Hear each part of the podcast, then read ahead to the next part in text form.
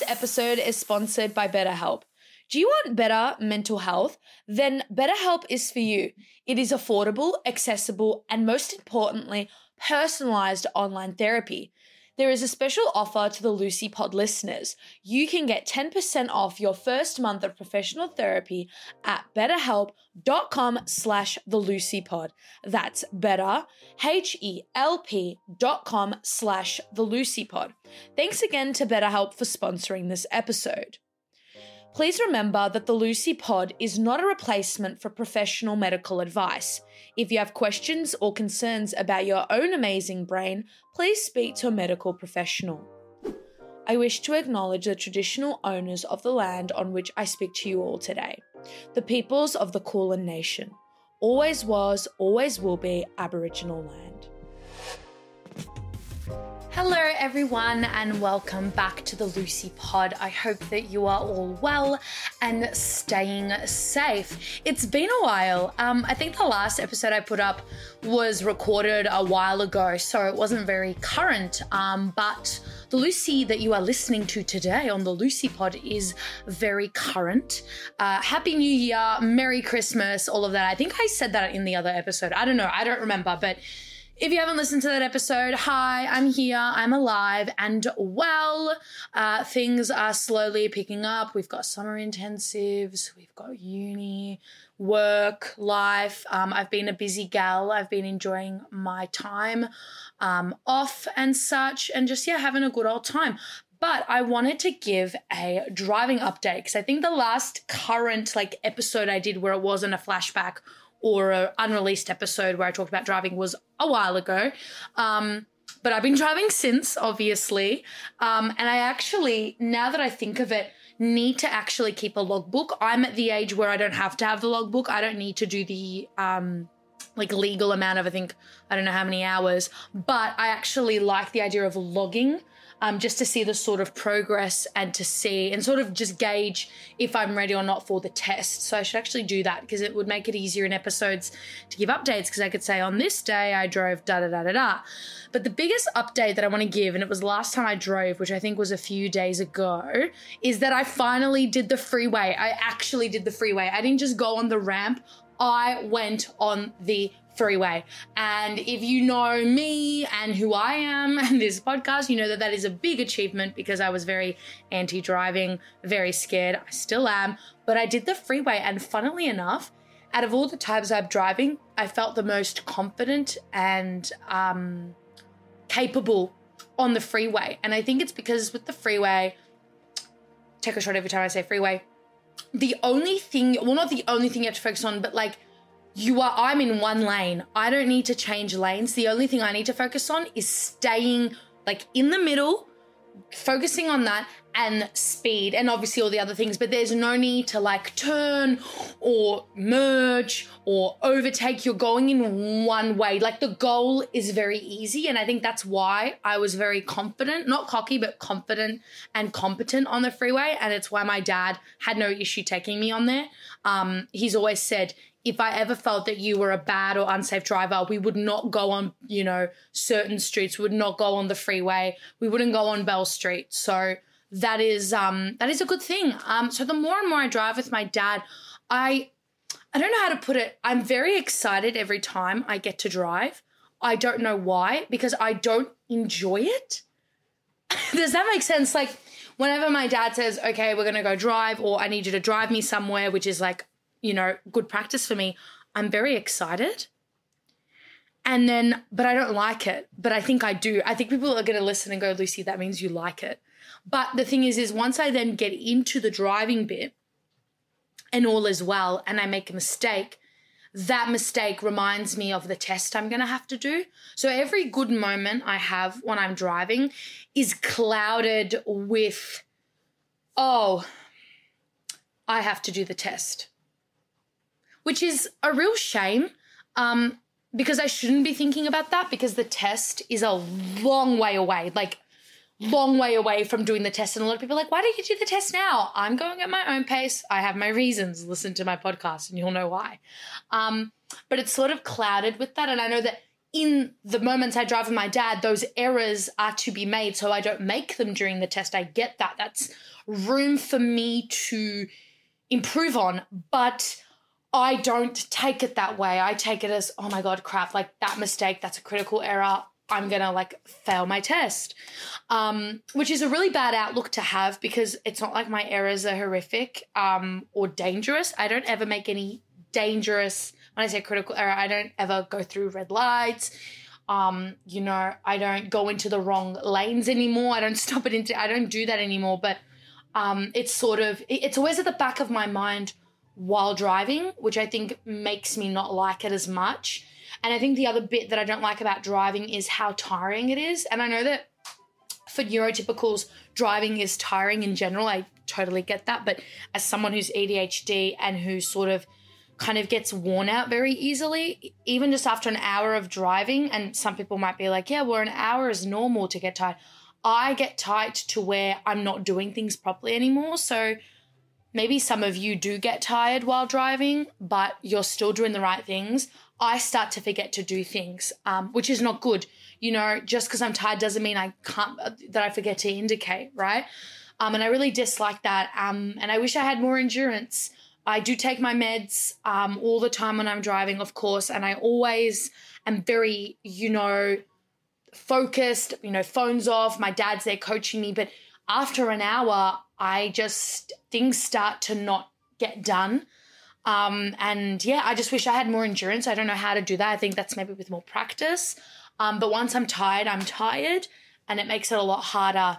Um, so like the first, you know, hour or so is really good, but after that, it's just sort of yeah, it pitters, pitters. Is that a word? Like it just sort of teeters off.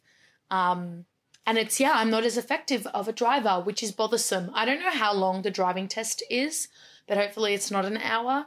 Um, I'll probably be kicked out before the hour. But yeah, so I'm just always worrying about the test, and I'm nowhere near doing the test. Um, and I will not tell anyone when I'm going to do the test because, um, for starters, if you do fail it, then you have to explain to one that you failed it, and it's none of anyone's business. So I'd much rather go do the test as many times as I need to. I might get on the first go, and then be able to say, "Oh yeah, and I got my license," and you don't need to know if I failed them or not. But I probably will reveal it on the Lucie Pod once I get my license if I had to do multiple tries. Um, but yeah, otherwise driving is going really well. I do it a lot, and the more you do it, the better you feel. So I do feel better in the moment, but then it just gets. Oh, I have a complicated relationship with driving, is what I'm going to say to people. Whenever my dad asks me, "Do you like driving, Luce? You must like it." I'm. I say, "Yeah, no." So I'm just going to say it's complicated. I'm going to change my relationship status on Facebook to not it's um, like with my boyfriend in a in a relationship, I'm going to put it's complicated and it's going to be cars or driving because it is. I have a really complicated, nuanced, deep, you know, whirlwind relationship with the car, with driving, not with the car, but just with driving. Um, so yeah, we will we will see. I'm gonna try and do more and more driving updates, but I don't want this episode just to be about driving. I want it to be a little catch up, a little update on moi. So during, so I started the Lucie Pod during the pandemic uh, in Australia, specifically in Victoria, when we were in stage four lockdown. The tone was not good. Not not in my podcast, but just in life. The tone was very somber. It felt like the Jaws theme. Um, it felt like terrible. You know, lockdown was not a good time for anyone. Um, I'm sure there's some people who are like, you know, I loved it. It allowed me to be productive. Nah, nah, nah, nah, That's great. But for most of us, it was a really difficult time. Um, and it took away a lot of things from people. And the one thing it took from me, I mean, it took a lot of things from me. And by took, I don't mean like I was depraved. Um, but what it took from me was my love for reading. I did not read at all during lockdown. I only read when I had to, and that was for uni. Um, and thankfully, I was doing creative writing as a major, so it forced me to read other than academic stuff. Like it actually allowed me to read creative things and interesting things. Um, I it was terrible. I didn't read. The most reading I did was TikTok and Instagram, and I'm okay to admit that. I've now deleted TikTok um, and I'm not re downloading it. I used to have a system where I'd delete TikTok for three months and then re-download it for a week.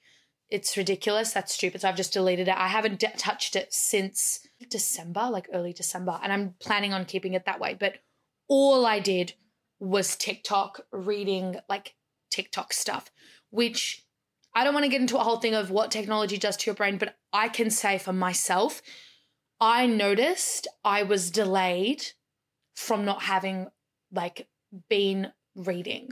That was not a proper sentence. Um, what I'm trying to say is that I noticed my speech, my thought processes, my creativity, and my moods impacted from not reading.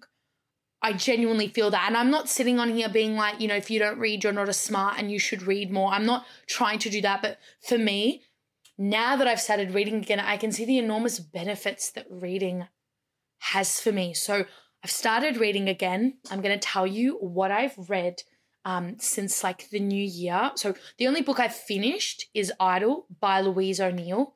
Um, and now I'm currently reading Release by Lucy Christopher, The Maidens by um, Alex Michaelides, and I'm Glad My Mum Died by Jennette McCurdy. So I'm reading three books at the moment.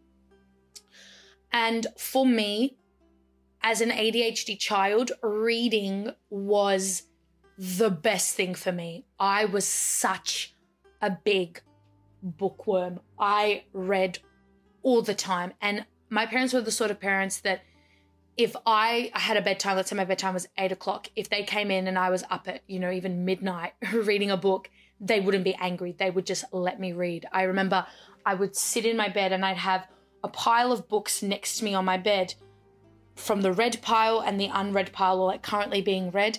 And I would just fall asleep with that. And I just had piles of books around me all the time. I loved reading. I read all the time. I even read in high school.